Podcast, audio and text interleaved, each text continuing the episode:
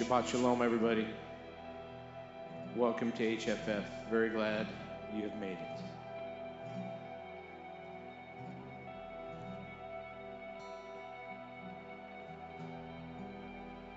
Let's open with prayer. Father, thank you for this day. Thank you for this time to gather together with friends and family. Father, to come together and worship you as like minded brethren, Father, that we would just come, that we would acknowledge what you've done in our lives, that we would put you first, Father, that we would love you with all of our heart, Father. Teach us those ways, Father. Let us love our neighbor, those here, those not, Father. Just teach us how to be what you want us to be, Father, as a community and as as believers, Father. We just thank you so much. How goodly thy tents, O Jacob, thy tabernacle, Israel.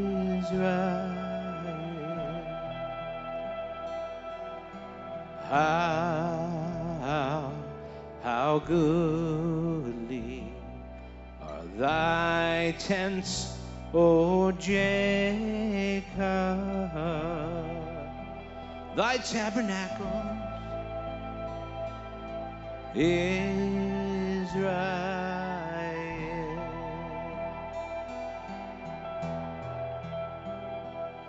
And in thy great compassion. I will come into your house. There I will bow. There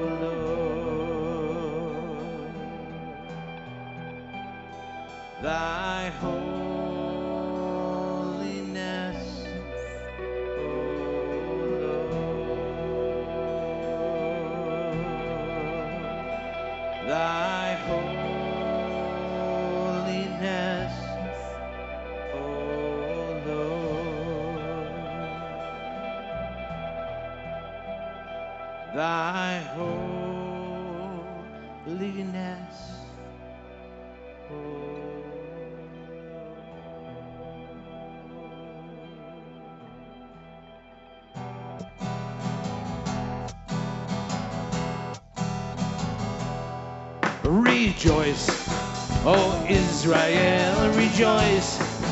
O Zion, rejoice, for the Lord your God has made you his delight. Rejoice, O Israel, rejoice.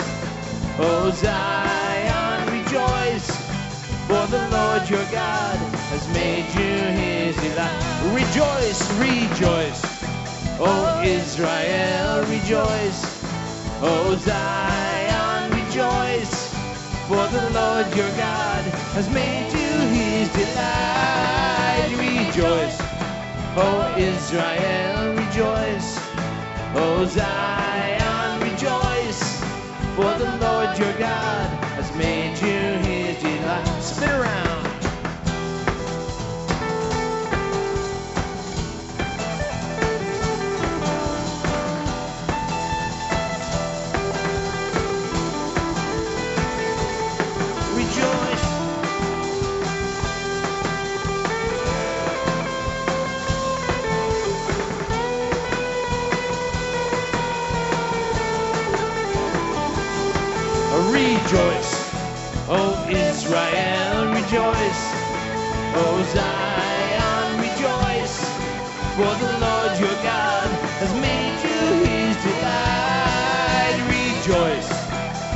Israel, rejoice.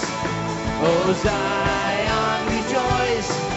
For the Lord your God has made you his delight. Rejoice, rejoice. O Israel, rejoice. O Zion, rejoice, for the Lord your God has made you his delight. Rejoice, O Israel, rejoice. Zion, rejoice, for the Lord your God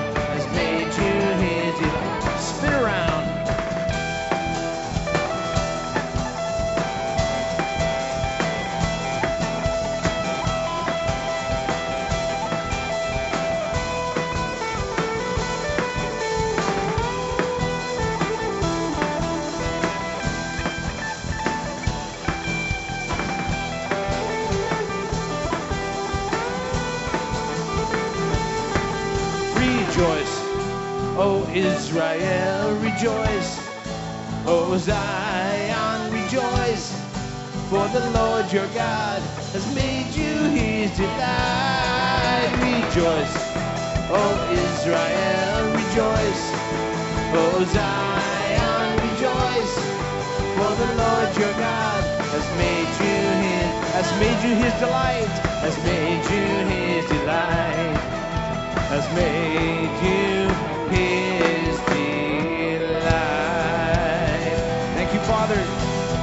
Hallelujah.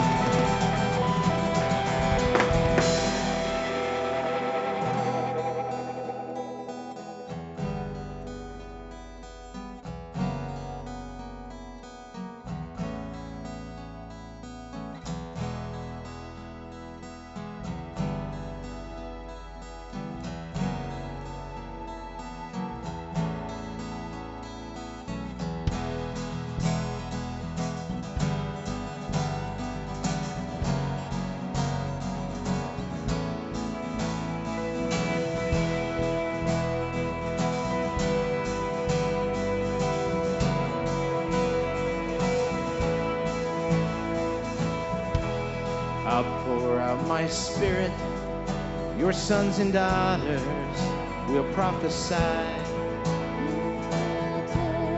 Your young men will see visions. Your old men dream dreams. I'll pour out my spirit. My servants will prophesy.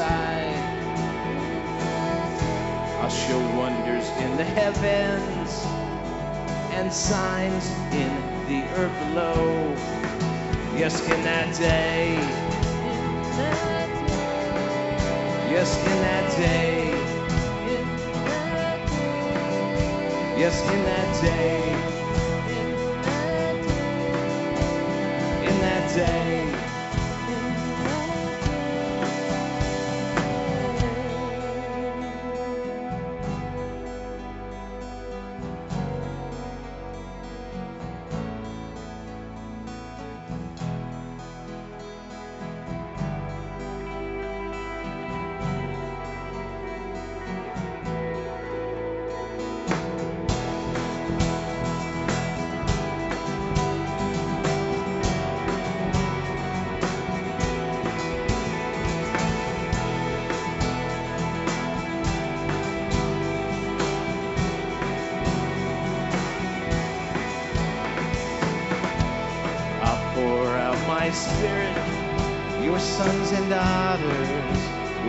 Prophesy. Your young men will see visions. Your old men dream dreams. I'll pour out my spirit. My servants will prophesy. I'll show wonders in the heavens and signs in the earth below. Yes, in that day, in that day. in that day, in that in that day, in that, yes, in that day.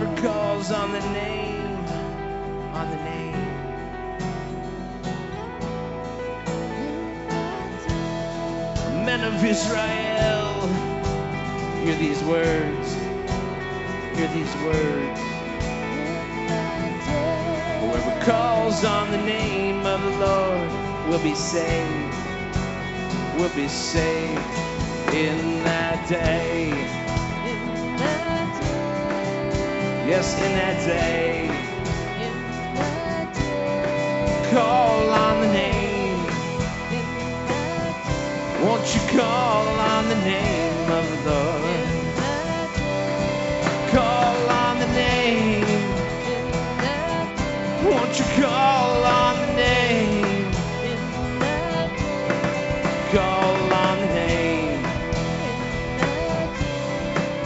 Yes, in that day.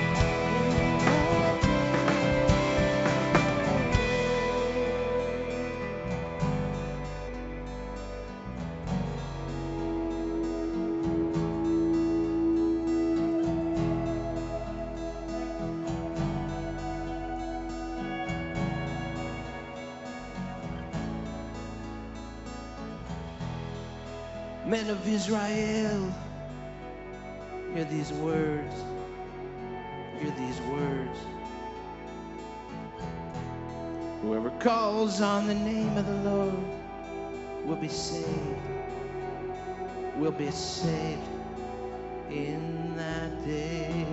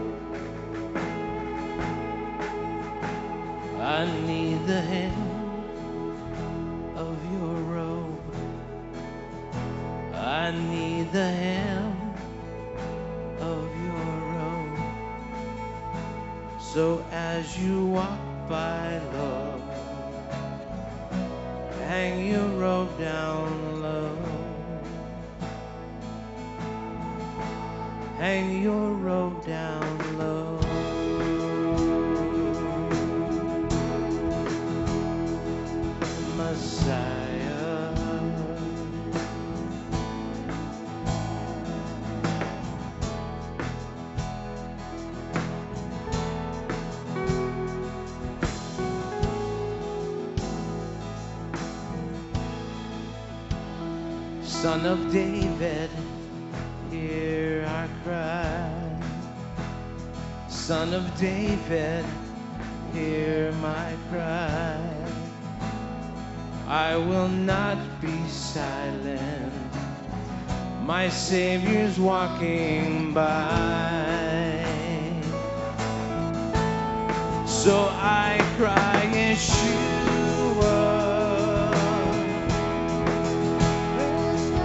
yes, you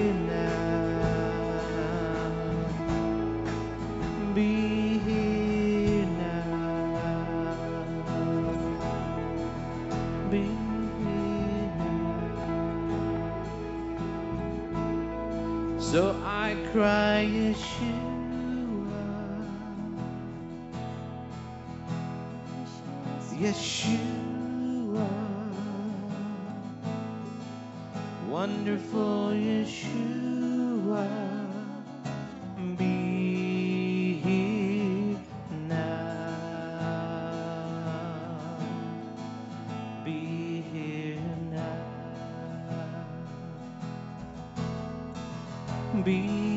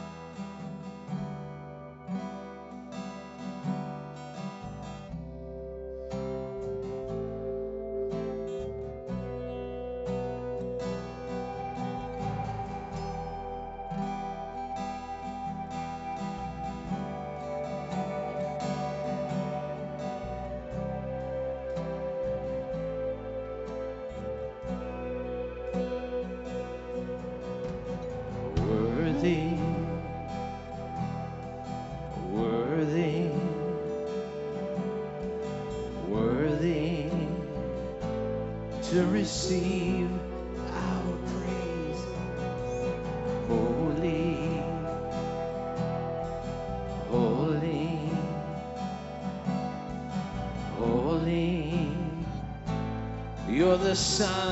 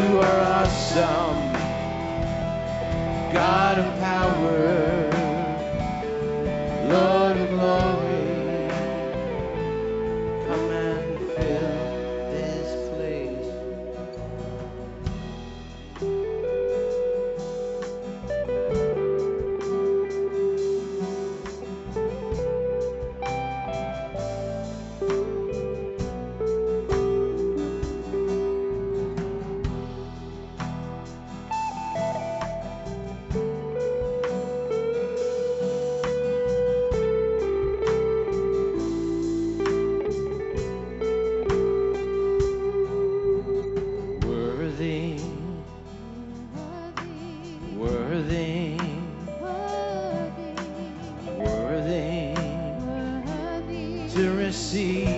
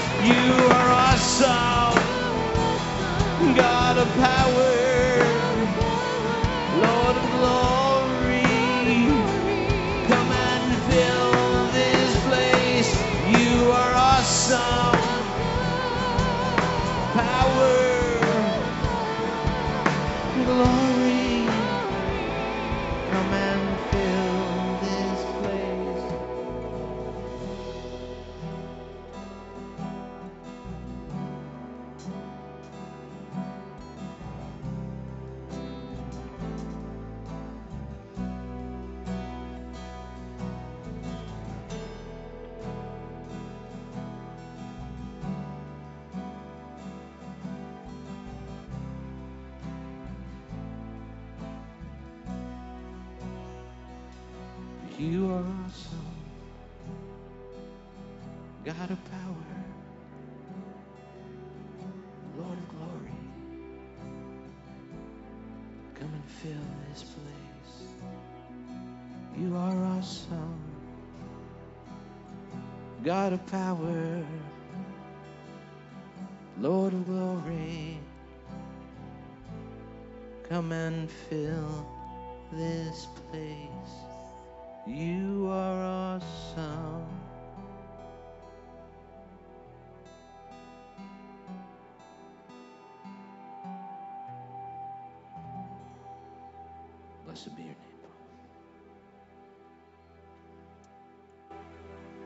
Heavenly Father, we thank you, Lord, for this time. We thank you, Lord, for this congregation, this place where we can join with our fellow brethren, Lord, and worship your name in this place. So, Father, you are worthy of all our praise and all of our glory, for you are our King. Heavenly Father, we thank you, Lord, for the Sabbath. We thank you for all the blessings you pour upon us here in this place, in our community. And Father, we love you and thank you on this Sabbath day. We thank you in Yeshua's name. Amen. Here at HFF, we like to take the, at least the first five minutes of teaching to talk about the first five books of the Bible, the books of the Torah, and we follow along with the Torah cycle. And we find ourselves this week in the Torah cycle starting the book of Numbers. Torah portion is called Bamidbar, which means in the wilderness, which comes from these first, uh, the first phrase of the book of Numbers. In the English, we call it the book of Numbers because the Septuagint decided to call it that because there's lots of numbers and there's a number count of the children of Israel. And we figure out how many people and how many uh, sons of Israel came out of Egypt. And yes, there's a lot of numbers in this book, but the main theme of this book is actually the Hebrew title, which is in the wilderness. What's going to happen is the children of Israel are going to leave Mount Sinai where they've received all of the instructions from God through Moses for the building of the tabernacle, for the sacrifices, for the commandments that they're to keep. And they spent a, a time, a, a, over a year at Mount Sinai. And so now they're going to leave Mount Sinai with all of those instructions, and they're going to then go into the wilderness on their way to the promised land. Many of us who know this book and have studied this book, we know that not there's going to be some things that are not so great that are coming the way of the children of Israel. There's going to be some rebellions. There's going to be some things that cause this generation that left Egypt 20 years and older that they will not go to the promised land. There's going to be mistakes made. Now, yes, there's been some mistakes made in our previous books. We obviously had the waters of bitterness at Marah, but nobody died there. We did have the sin of the golden calf, and we know, obviously, through history how bad of a sin that was. But if you really think about it, 3,000 sons of Israel died because of that. We're going to have some rebellions in this book that are going to cause a lot more sons of Israel to die, up in the 20,000s, 14,000 in some, in the rebellion of Korah. All of those things are coming down the pike because we know, we've read the book, we know the story, know how that goes. What would you do if you could talk to the children of Israel right here at this time? If you could go to them and you could say, hey, this is what's going to happen. There's going to be, you're going to crave quail, and there's going to be that you're going to ask for meat, and then you're going to eat it, and you're going to, there's going to be a plague among the children of Israel that are going to die because you guys demanded meat. You had flocks at your feet, but you demanded meat, and God sent quail, but then you died with it still in your teeth while you were eating it. What would you say to the 12 spies that are going to go into the land of Israel and then come back with the bad report? What would you say to Korah if you got to meet that guy and you know knew, hey, this is the guy that's going to lead that giant rebellion? What would you say to him? What about Zimri, the, the priest that took Cosbi as his wife, and then at the end of this book, Phineas is going to go and right through him and his new bride. And that caused a whole number of sons of Israel to die as well. What would we do? What is the thing that caused all of these terrible things that we know are coming in the story of the children of Israel? What is the thing that caused all of those rebellions to happen? Why couldn't the children of Israel have just obeyed the Lord? They would have been in the promised land. You wouldn't even gotten to that point because the spies, if the spies just had done a good report, they would have walked into the promised land just like the Lord commanded them to do, but they didn't. Why? Why did they so not listen to the Lord. Because here at the book of Numbers, every single one of those men were counted They were a part of the people of God. They had a number, they had a place, they stood in their tribe, they stood at the banner of their tribe. They all had a place and a purpose in God's kingdom, and they were numbered accordingly. Why couldn't they just have been happy with where they were? Following the Lord, following the lead. In the case of Korah, why couldn't he just do the job that he had? The sons of Kohath in our Torah portion talks about how they got to carry the articles of the tabernacle. And the, and the legend goes that Korah was one of the men that carried the Ark of the Covenant. Why couldn't he just been happy carrying the Ark of the Covenant? Instead, he had to go and start a whole rebellion. It's because they didn't listen to where God, what God wanted for their life, the calling and the place and the purpose that He gave them to do, He wasn't happy with it. He wasn't happy with where He was counted, what tribe He may have been under. He wanted, he wanted to be something else, someone else. In the beginning of our Torah portion here at the book of Numbers, God calls by name 12 men who are leaders among the tribes of Israel. 12 men are listed right here in the first chapter of the book of Numbers that are called by name by God. These were called by God to be the leaders of the tribes. So if you fast forward to Numbers chapter 13, and they're getting ready to send men into the land to represent each of the tribes to come back with a good report, who did they send? 12 other guys of their choosing. You can compare Numbers 13 and Numbers chapter 1. Not one man is the same that was called by God here. Now, we do know there was at least two good men that were chosen by the people, Caleb and Joshua. But they still, why in the world did they not take the elected representatives of the tribes that God called by name to go into the land? If they had gone, would the good report have come back? Maybe. Maybe these men weren't the most qualified. Maybe there were other people in the tribes that saw this guy named Nahshon of the tribe of Judah. Was he the most qualified to lead the tribe of Judah? I bet there were people in the tribe of Judah that thought, I'm better than that guy. Or any of the other ones that were called. And that's exactly what Korah thought. Why is Moses, why is Aaron the high priest? I'm more qualified than Aaron. I want to be the high priest. It's because they were not, there were people in the camp that were not happy with where God had placed them. The thing is is we can take great application to that in every single one of our lives. Wherever you find yourself, do you ever sit around, look at your surroundings, and find yourself in a place and you're like, man, I'm tired of this? I have this job that I do every single day. How did I even get this job? I got this job on a whim and I've been working it for 10 years and I'm tired and exhausted every day. But maybe you have a family, maybe you have a home, maybe that's supported you and that's been there with you to help you throughout your entire last 10 years of your life. Moms, you get tired with the kids and it's like, why in the world am I with all these kids every single day? I'm so tired. But the thing is, is that the Lord has placed us all somewhere where we can be a benefit to our fellow brother. It's when we think we know best for our life that usually when mistakes get made. If we think that there'd be a better job we should do and we're just going to, you know, forget this one that came at came I came by happenstance that has helped me for 10 years. I'm going to quit that job and I'm going to go start what I really want to do. Are you going to be successful? taking your life in your own hands and doing that? Probably not.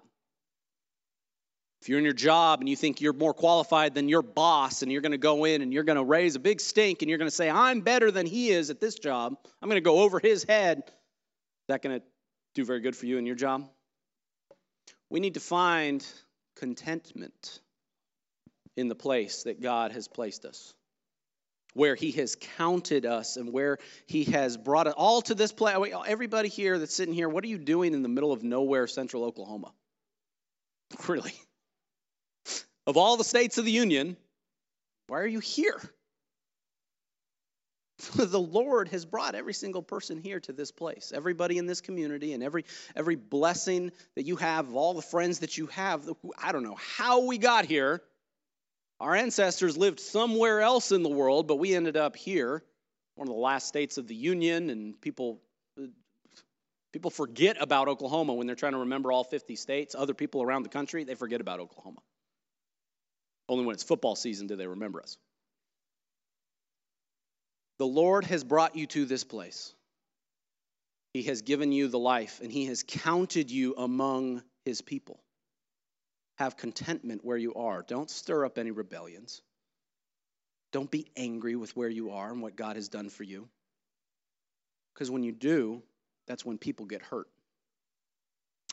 That's what we can learn from our ancestors as they journeyed in the wilderness and thought they knew better.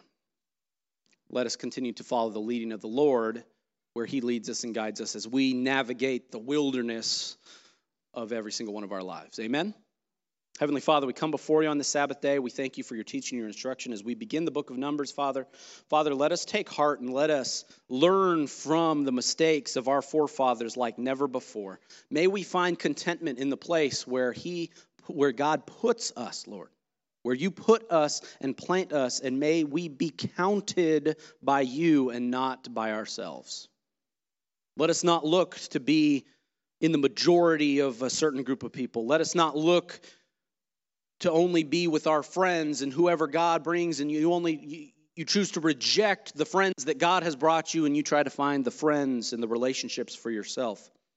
Father, may we find contentment and peace in all the brethren, Lord. And Lord, as we worship together, Lord, we know, and when we find other brethren, Lord, and we're submit to, submitted to your spirit, Lord, then we know we are with our brothers, we are with our family, and that may we all be called by you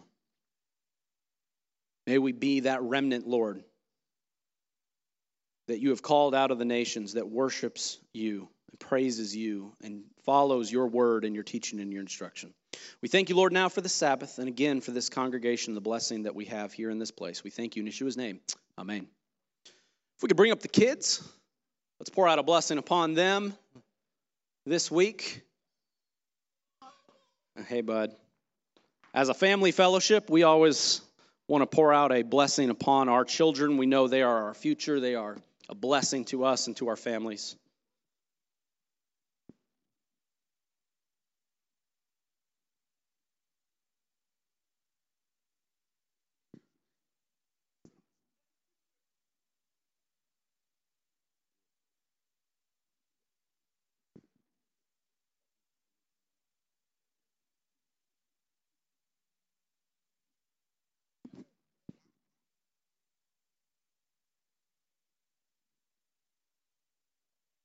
You guys are awful cute. Oh, yeah, you guys too. Yeah. All right, let's pray. Thank you, Father, for these wonderful blessings that you've placed in our lives, that you've brought to this fellowship and uh, into our households and, and uh, into our families. Father, we ask that you would help these children to see your light. May they be guided by the gentle uh, hand of your Holy Spirit all the days of their lives. May their steps be ordered, that they may follow you in paths of righteousness, and that their lives may bring you glory in everything that they do and everything that they seek. We ask, Father, that you would bless the young men like Ephraim and Manasseh. May they be fruitful. May everything they apply their hands to bear fruit. May they be successful in everything they, they do. We pray that the young ladies would be like Ruth and like Esther. May their word be their bond. May they be faithful and true to you and to your kingdom and your community. We ask, Father, that your hand of blessing would be upon these young men and young ladies to be the next generation, that generation that does mighty things for your kingdom and for your name's sake. We thank you, Father, and we pray all these things in the name of your Son, Yeshua. Amen.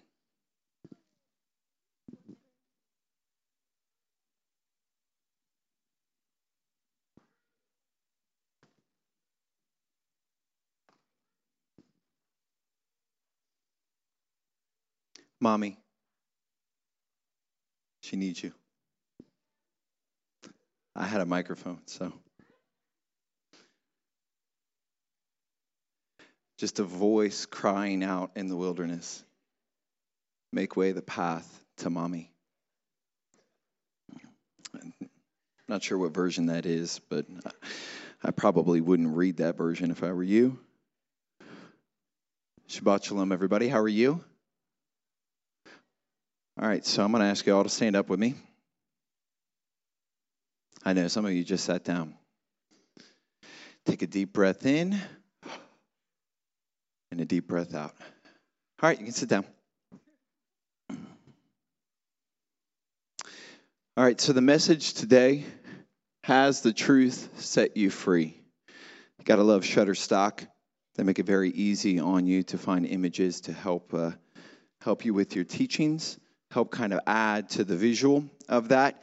Um, last week I had the the blessing and the privilege of attending a conference on worship in uh, Jasper, Georgia, which was about the halfway point between Atlanta, Georgia, and Chattanooga, Tennessee, and the whole premise of the con- uh, conference was for people to come together and teach and focus on nothing but worship.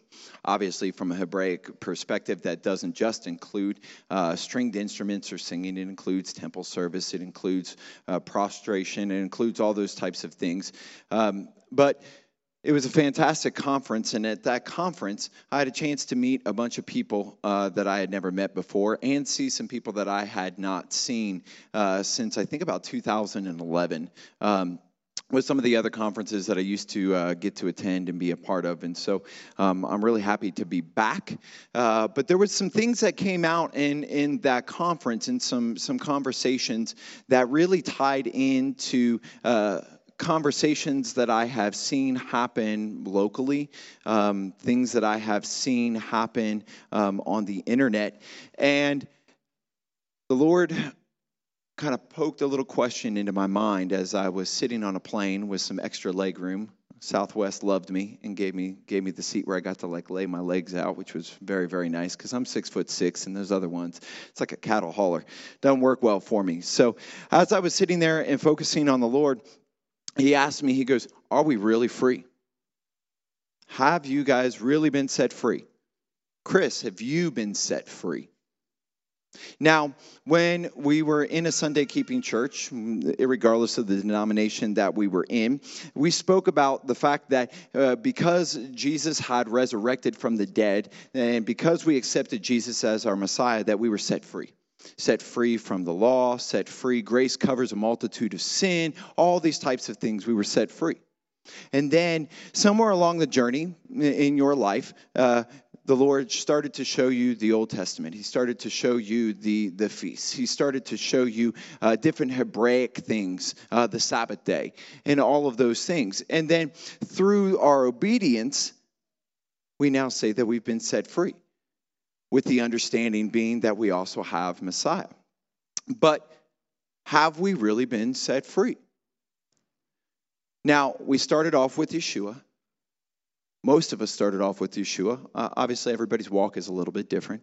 And then we came into the feast, we came into the Sabbath, we came into the kosher, we came into the calendar, which calendar, we came into the name, which name. Have we really been set free? Because when I think of being set free, I personally think of bitterness. I think of hurt. I think of jealousy. I think of envy. Those are the things that I think of personally when I look at being set free from something. You know, sometimes uh, uh, Lex Meyer, he's, he's a congregational leader in the area, he just put out a teaching on being set free from sexual immorality, from the lust of the eyes and the heart. And a lot of other things can fall into that. But have we been set free from those things? Have we been set free from the bitterness we have against our neighbor? Have we released someone of wrongdoing? Or are we walking through the motions in our daily lives? The Sabbath, the feast, staying away from the lobster, wearing our beards. I got a five o'clock shadow here. Tzitzit, Talit Katan, Kippah, no Kippah, whatever.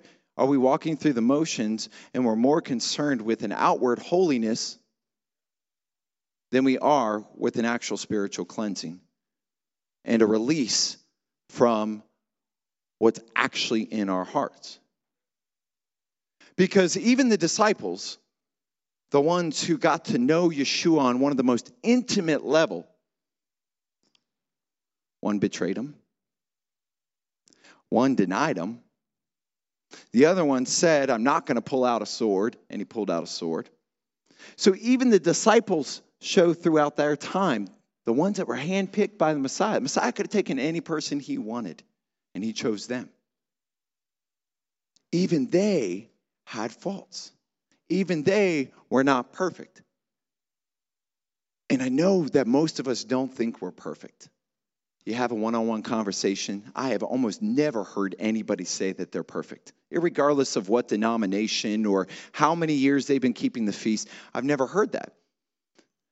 But is the attitude that we put forth one that shows that we believe that we are on a different playing field from others?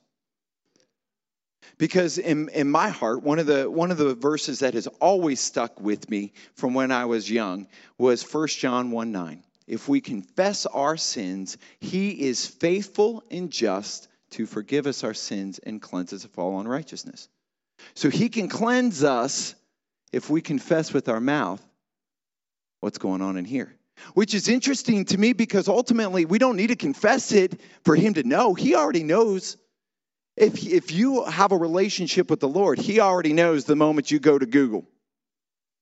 He already knows the moment you wake up in the morning and you're thinking about, oh, well, nobody's going to know if I eat that pepperoni pizza today. He already knows what's going on inside your brain the moment you sit at the off ramp and there's a homeless person sitting there and you just say, man, that guy ain't worth nothing. He already knows. You don't have to say it. He knows. He's there with you. And so if we confess our sins, he is faithful and just to forgive us our sins and cleanse us of all unrighteousness. Okay, so let me ask you how many of you have been a part of messianic communities, messianic congregations, anything messianic? Hebrew roots, Hebraic roots, messianic Judaism, the way, Nazarene, whatever you want to call it, because there's all kinds of names meant to divide the Lord's people. But how many of you have been part of that? Or one of the biggest elements of the gathering is for you to be able to come forth and confess your sins and be open with your brothers and sisters. How many of you have been a part of something where that is a regular occurrence? We've got one. Okay. Why? You know, I've been in just about every denomination of church. I've led worship on the Baptist teams back when I was 13, and non denominational, evangelical free, and all that. And every single week, you're in the foyer of that church and you're talking to somebody. It's like, man, I had a really rough week. You're in the men's group, you're hanging out in the youth group. It's, man, man, you wouldn't believe what I did this week. Man, I am so ashamed of the decision I made. There was no hiding. You had open communication of confession of the mistakes that you made. Now, I'm not perfect, and I'm definitely not the wisest person in the room. But I have to believe that we're still making the same types of mistakes. Maybe we've gotten better in some areas, but I have to believe that we're not, we have not reached the perfection of Messiah at this point in time. Everything I read in Scripture says that that will not come until his second coming. So we are a constant work in progress.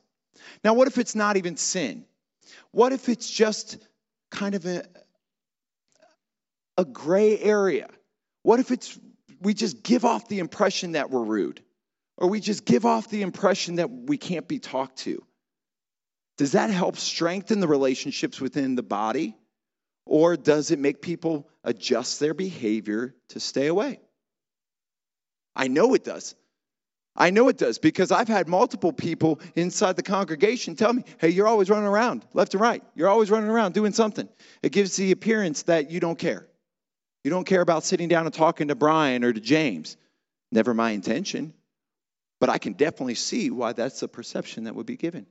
Ephraim did a fantastic teaching about a month ago, two months ago, three months ago. My time's really bad. Uh, my wife will correct me when I get down on perception versus reality. So I've talked in previous teachings, and this is a reoccurring theme with me because this is something that I really feel like for this season of the messianic movement of, of the world where we're at, it's important. Because ultimately, at the end of the day, in order for us to confess our sins, in order for us to move forward, in order for us to be set free, we must first be able to overcome bitterness, anger, pride, jealousy. We must start to take responsibility for our own actions. I'm 36 years old. My mom can no longer punch my ticket to heaven. My wife can't punch my ticket to heaven. My best friend can't punch my ticket to heaven. I don't get to carpool. We have to take responsibility. Now, this isn't different. The same responsibility that the Lord has called us to today is the same responsibility we had in our faith when we were sitting in a Sunday pew. And yet, we hear all the time people talking about the fact that it was the pastor of that church. They're the reason why I didn't know the truth. They're the reason why I was lied to. They're the reason why the world is going astray. And yet, the same responsibility that we have sitting here today on this Sabbath service is the same responsibility we had in our walk with God every single Sunday we sat in a pew. Every single Sunday. Just because Ephraim, Daniel, myself, Gage, stand up here and teach from the word of the Lord doesn't make it any less your responsibility to make the relationship between you and the Father yours and to go check it yourself, to go read it to yourself, and then pray about it. Spend intimate time with the Father. You're not going to be set free by reading some sort of 12 step manual. You're not going to bring relationships together by following some 12 step manual. Hey, I'll give you these 12 bullet points. I'm going to go walk up to Jeff and we're going to end up being best friends because I'm just going to I'm going to walk out these 12 steps. No, it's relationship based. It ebbs and flows. It changes. So we cannot be mad at somebody else who taught us to the best of their ability and we never bothered to open it up ourselves. Or we never bothered to hit our knees and talk to the Lord. And we never bothered to do it. That's on us. Okay, so we've now done that, right? We've done that. We've come out of Sunday churches. We're here keeping a Sabbath fellowship. We're keeping the feast. We're keeping the Moedims. We say the name or understand the name if you say that. Uh, you eat kosher, all these different things. You understand Hebrew to a certain degree. And yet we still have a lot of the same problems that we see in the world. So it couldn't have been just the church that caused these problems for us. I don't believe it was. I believe, honestly, it's still us. We must take responsibility. There's something inside us that causes us to see others, causes us to see God, causes us to walk the way we walk. There's something inside of us. Now, not every person shares the same exact issue. Not every person struggles with the same thing. Some people are far more outgoing than others. Some people are far more engaging than others. We all have our roles. The Father has made each one of us uniquely beautiful. There is no one exactly like you. Now, ultimately, we are in the place we're at right now in our spiritual walk because we're looking to find the truth. That's what I hear. We're trying to find the truth. I hear a lot of people say they found the truth. Yeshua said, I am the way, the truth, and the life. No one comes to the Father but by me. We use the word truth to represent many other things the feasts, the dietary, the calendar, the Hebrew language, all of these things. But Yeshua himself says, I am the way, the truth, the life. He's the lens by which we should see everything. And I believe if we're genuinely seeking Yeshua, I believe you're going to find it. I believe He's going to continue to open your eyes. He's going to give you revelations. He's going to lead you. But it's a relationship. And I don't know, for those of you who are married, if you're not putting any time into your marriage, how's that working out for you? So let's use that same situation. If you're not putting any time into your marriage with the Lamb of God, how's that working out for you? If it's tense every time you hit your knees and talk to the Lord, it means you're not talking enough or you're not listening enough. And I've had some of those moments. I have them more frequently than I care to admit where I'm talking to the Lord, and sometimes it's just like, my kids are here. Be quiet. Just be quiet. I have answered you. You're not listening. None of that matters. Stop trying to bribe me. Stop trying to do all these things. I've answered you. It's there. You're just not listening. Happens all the time. So, are we really free?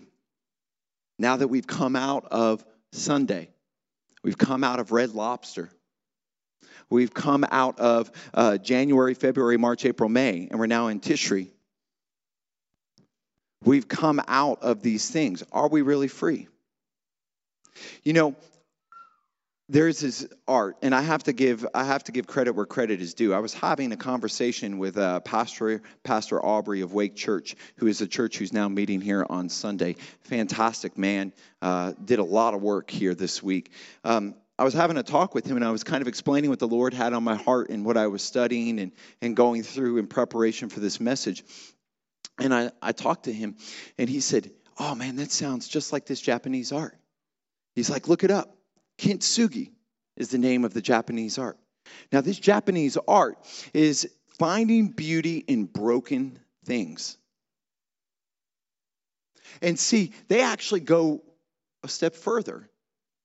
They take the adhesion, the glue, whether it's a pot or it's a dish or a bowl or whatever, they take the glue and they put gold dust in it and particles of gold in it. And when they put it back together, where all the cracks were, there's this beautiful gold inlay. And they actually talk about by putting something that was broken back together, it actually becomes more beautiful than it was originally. So, for the sake of a heavy topic, I decided that I would lighten the mood a little bit on it. So, hopefully, we can be realistic with ourselves and with the Lord. I do not believe, even though I hear it a lot, that the church is the source of our frustration, of our anger. That the church is what did us wrong. I honestly believe it was before the church, and I don't don't be intimidated with the hammer. I know it looks like he's gonna fling that thing, he's gonna hurt me, and then I'll have something to confess and forgive about, and then I will be able to prove my point of my teaching. No, I'm just joking. We're born and we're a pot you know, pot or clay. You know, can I can I be that cliche on this Sabbath day? We're a pot. In that pot, there grows life. Every season comes, something grows, it dies. You must nurture it, you must water it. The pot is all one. It wasn't the church. No, for some of you, it was the age of two. Maybe your parents left. Maybe your father walked out. For some of you, you were 9, 7, 13, 35, 40. Parents divorced, you divorced. Some of you were abused mentally, physically, emotionally. Some of you, it was in your workplace. Some of you, it was at war. and something happened. And here's the irony of this. As I was praying about this this week, the Lord gave me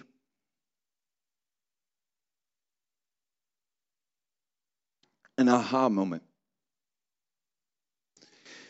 See, I work full time ministry for Lion and Lamb and for HFF, and I help as many as I can. It's where my heart is, it's where my passion is. And this week, we had the opportunity to help a ministry in California. And I went with another one of the employees to go get something that was needed for them, that was going to be a donation. They desperately needed something to be able to help with their students. And we did all research, we did everything right. The Lord opened the door. And so we were running to go get this. And in order to get what it was, we had to get a trailer. So I called, I got a trailer, proper trailer, gave him the dimensions, everything. Drove about an hour away. Got there. The guy had multiple offers, more than we could afford, and he said, But uh, I, am going to keep my word. I told you I'd, get it, I'd give it to you. We're like, Fantastic. Thank you, Lord. This is a blessing. Got a chance to kind of minister to him, tell him why we were getting it, so on and so on. Thought it was awesome. We go to drive that thing into the trailer. It won't fit. I called, I gave him all the dimensions. The dimensions were correct, but it wouldn't fit. So I call the U-Haul place in Guthrie, wonderful Guthrie. Oh, I'm sorry, that's a one-way rental. We can't take it. You got to go all the way back to Norman with that. Well, can we just drop it here, pay the extra day, come back, whatever? No, it's got to, it's got to go back tonight. So I called Norman. I said, the trailer we got's not the right trailer. It's not going to haul what we need. We're all the way in Guthrie. You know, it's two hours now. Like we're wasted half a day on this. Can we just, can you just help us out? Get us a car hauler that has no sides. It'll do whatever. Nope, sorry, you got to bring it all the way back. So we decided, looked at the timing, we're going to drive all the way back to Norman, drop off the trailer, and get the car hauler. So we drive there. They're supposed to have one on rental for us. We walk through the door, and the lady goes, Oh, I'm sorry, it's a 24 hour notice to uh, use a car hauler because we must make sure that whatever you're hauling, that it can fit on there. I said, ma'am, we've spent a whole entire day on this. You know, like, we need to go get that today. It has to be out of this guy's house today. She's like, all right, let me see what I can do. So she ended up being able to pull some strings, and we got and we drove back to Guthrie. Whole time I'm looking at my phone. Why am I looking at my phone? Because my daughter's last volleyball game was that night. And I missed the week before because I was traveling. And so I knew how important it was. Because, see, I, I, very rarely miss my son's baseball game. I'm, I'm one of his coaches. So, how important it was. So, we run up there, drive as fast as we can. We load it up, loads right up, gets on, haul it, come back. Sat for an hour. Didn't even make it to didn't even make it to 35 and just sat for an hour. Pulled in in the middle of her game, the office, literally drove the thing into the warehouse as quickly as I could, hopped in the car, said, You're going to have to take that back. I got to go. I pulled in, and everybody else was walking out. And at that moment, that moment, I shattered my daughter. Now, each one of us have had a moment like this. Each one of us have had a moment where we have shattered whether ourselves or someone else. And you have to stand there and you have to look at that person in the eye. Now, I'm 36 years old. Some of you are older than me. Some of you can no longer look that person in the eye because maybe it was your father or it was your mother and they're dead. Maybe it was an aunt or an uncle and they're gone. Maybe it was a friend in college and you've never spoken to them since then. So you can't look them in the eye anymore. But in your mind, you still see them. You're not free. You haven't set them free from the sin that they created against you. And you're not free. Now, in all the counseling that I do, you get a friend, they come and they help you put the pieces back together. And then you find the Lord and you go to Sunday church, you go to Sabbath service, whatever, and the living water keeps pouring in. But that water is still going to come out. It's only going to get to a certain point. Because there's nothing in that crack. it hasn't been restored. And just like any good adhesive, it takes at least two hours, sometimes 24, and you got to clamp it down before that bonds together. Well, that's just that's a picture of our relationship with Messiah. Overnight, we want to have every revelation. Overnight, we want to be able to speak of what the prophet Daniel meant.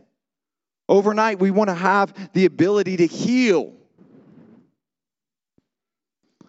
When the whole entire time, he's been trying to get you to heal.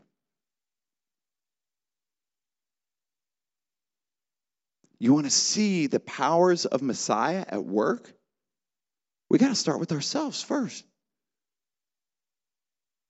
He's trying to work on us. He's trying to put our pot back together.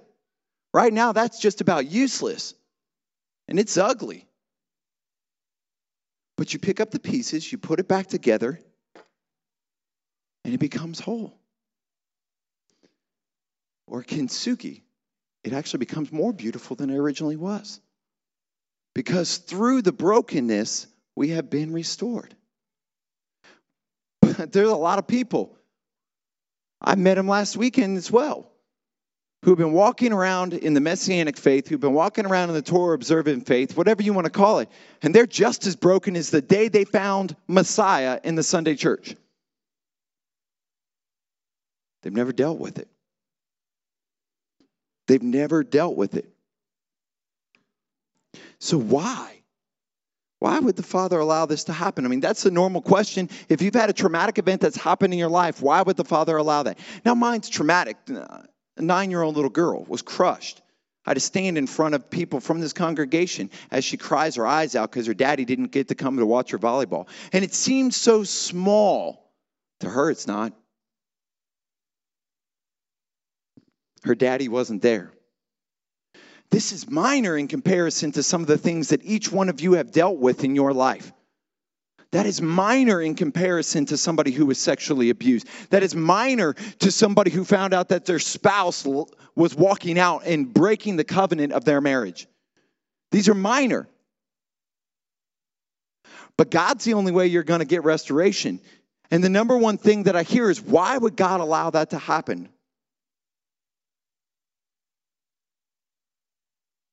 Go with me to John 9 3.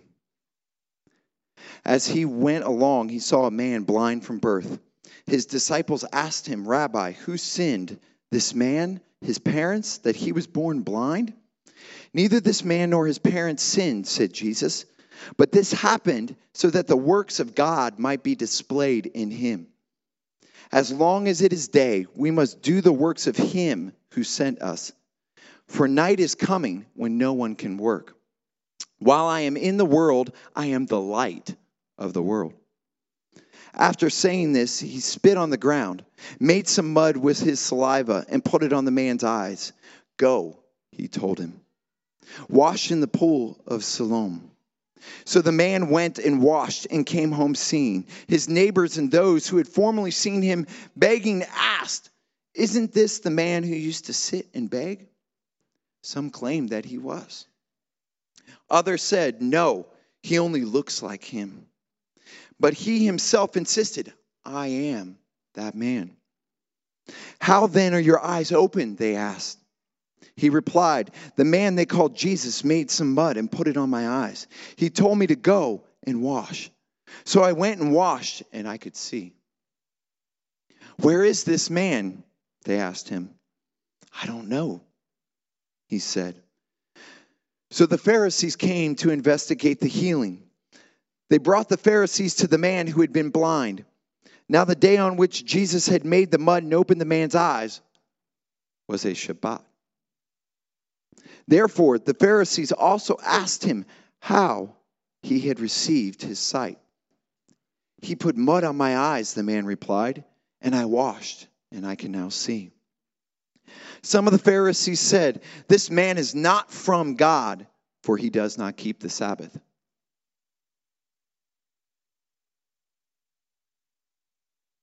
See, we think it's new that we argue over the Sabbath. It's not new. They're fighting over the Sabbath in the days of Yeshua in the first century. But they said, This man is not from God, for he does not keep the Sabbath. But others asked, How can a sinner perform much signs, such signs? So they were divided. Then they turned again to the blind man. What have you to say about him? It was your eyes that he opened. The man replied, He is a prophet.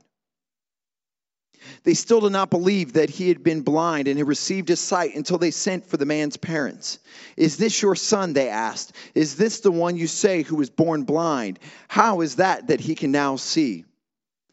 We know he is our son, the parents answered, and we know he was born blind. But how he can see now or who has opened his eyes, we do not know. Ask him, for he is of age. He will speak for himself.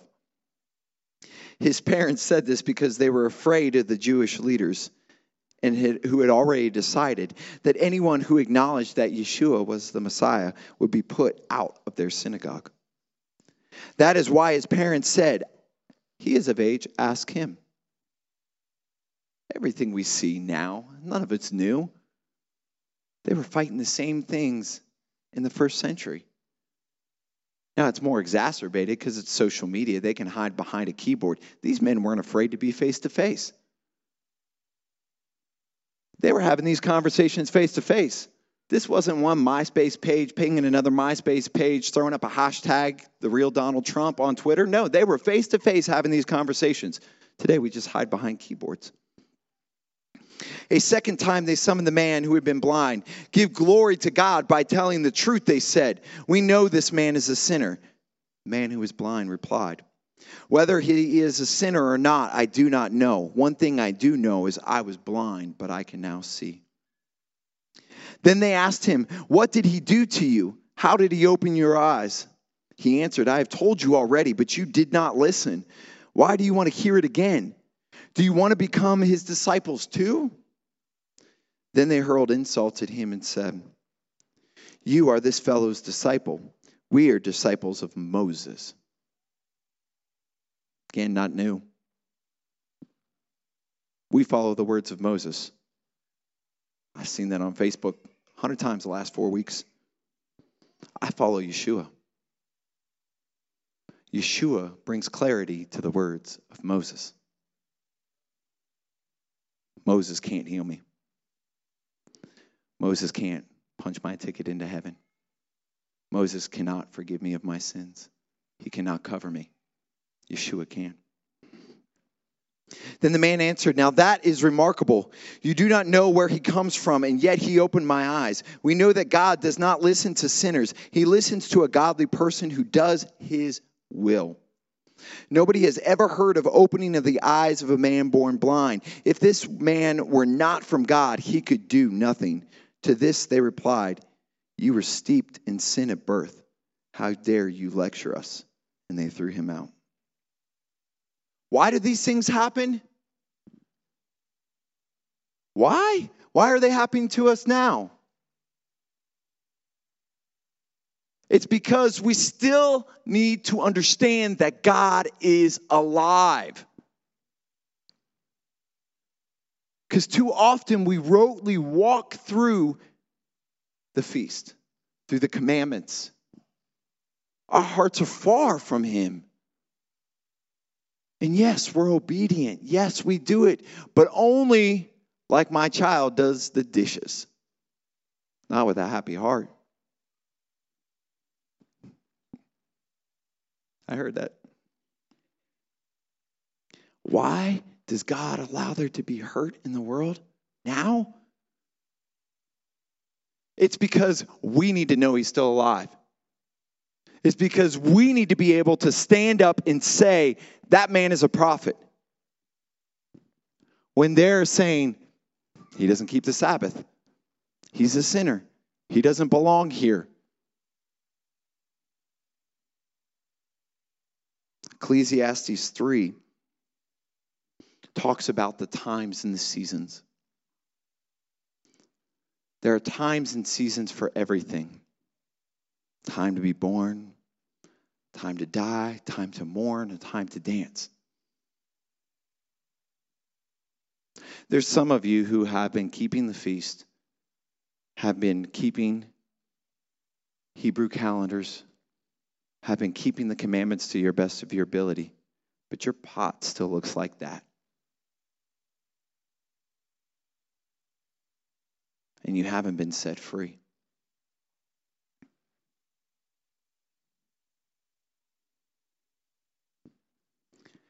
And Moses can't do it. I can't do it. Only Messiah can do it.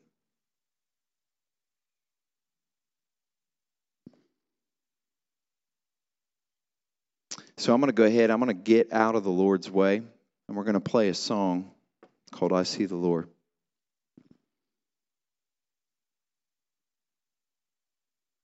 And I'm going to ask you to close your eyes and have a conversation with the one who created your pot. And if there is anything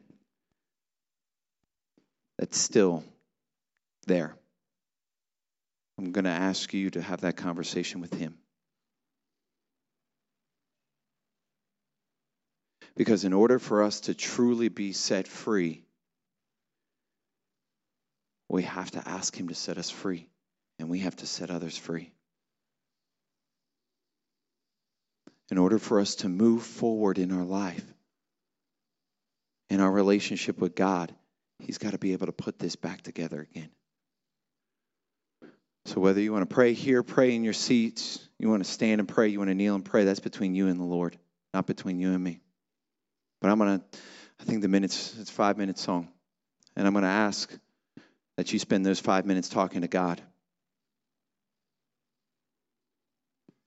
And that you don't leave here today the same way you came in. Ephraim?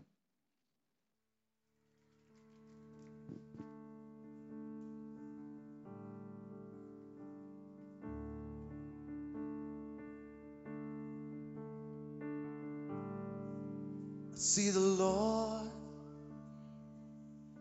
and His train fills the temple.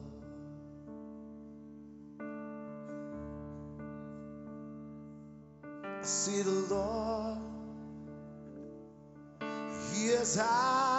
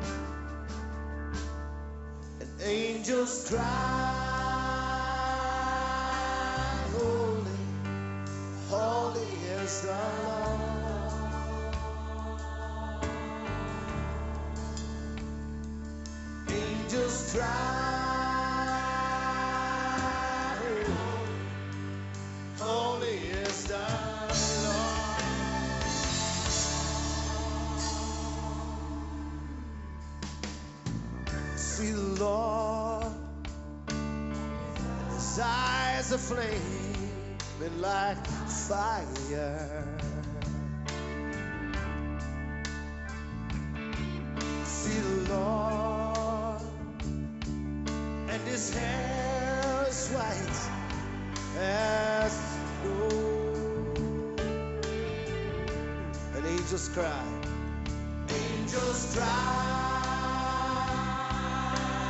Holy, holy is the Lord. Angels cry, angels cry.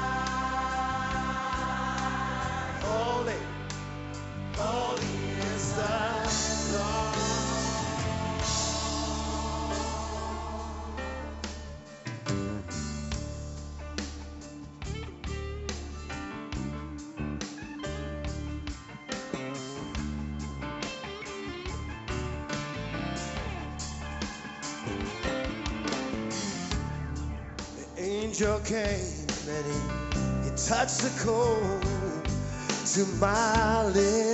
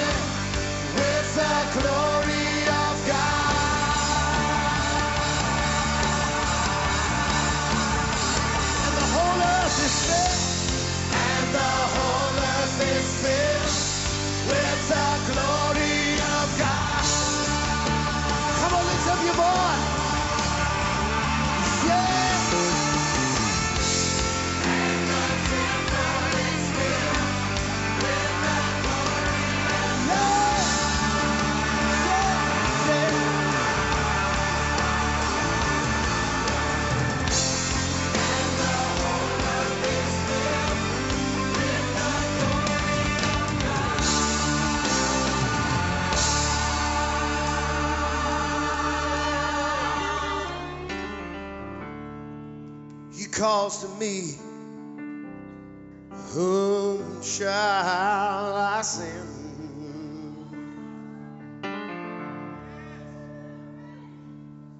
And I say, Lord, my house and my land and my cars and my job and my family and my stuff is not more important than you.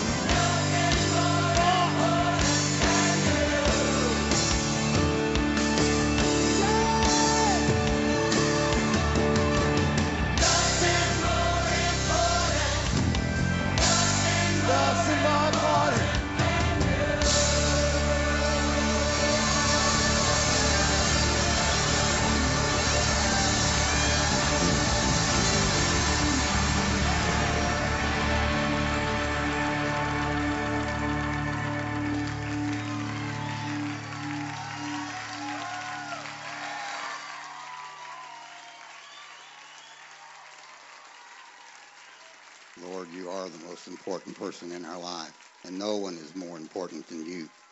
And that is because you are awesome. You are the God of power, and you are the Lord of glory.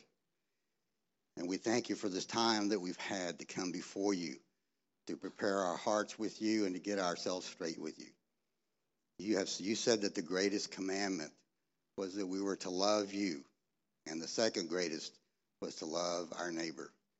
As you continue in prayer, let me just lift up to you some things, some neighbors that we can be praying for and praising God for. We praise God for the surgery that Patrice had this week on her knee. We ask that you continue to pray for her as she's in pain, and that God would continue the healing in her knee. Continue to lift up Patrick and for the family as he comes to understand what it's going to be like to live without someone he's lived with for over 40 years. And the same, ask you to continue to pray for Monty and his family as they're continuing to heal from the loss of Lynn. We continue to lift up Daniel and pray that you, God, would give him the job that he needs to support his family. And we thank you that you have that perfect job for him. We thank you for the new life that Leisha is getting ready to to uh, to bring forth, and ask that you would continue to pray for her, for the for the boy that's in her,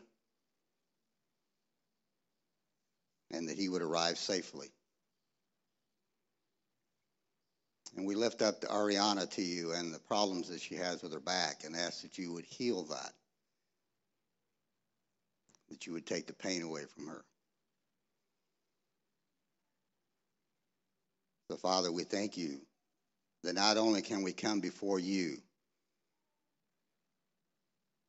and pray for our relationship with you, for those things that are broken in our lives that only you can fix. But I thank you that we can come and pray for those that we love and for the broken things that are in their lives. And likewise, we know that you can heal those things that you can put that gold powder in that glue, and that after you have healed the brokenness in each of us, that we are more beautiful than we were before. So we thank you for this time that we've had. And we ask that you would bless us now as we get ready to leave. And that you would take the things you've done in our lives today and continue to use them as we go forth. And we thank you in Yeshua's name. Amen.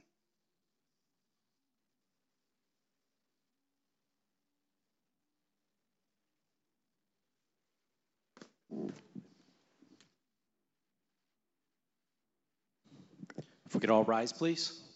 I do have one quick announcement to make. Apparently, that uh, a formal announcement is coming soon, but uh, happy to report that uh, Jensen and Hosanna had their baby last night. So we'll be excited to uh, see the formal announcement as that comes out. But the Lord answers prayer. Amen.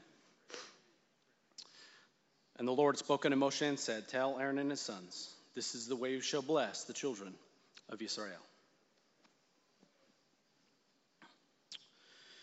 Yivarechecha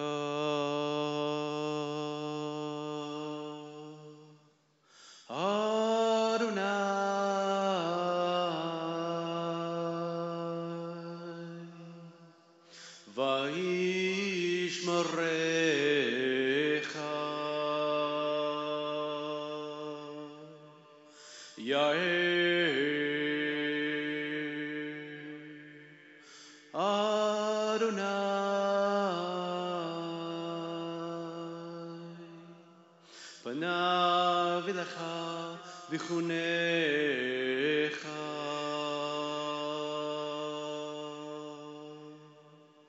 Yisa Adonai Panav Elecha Vayasim Lecha Shalom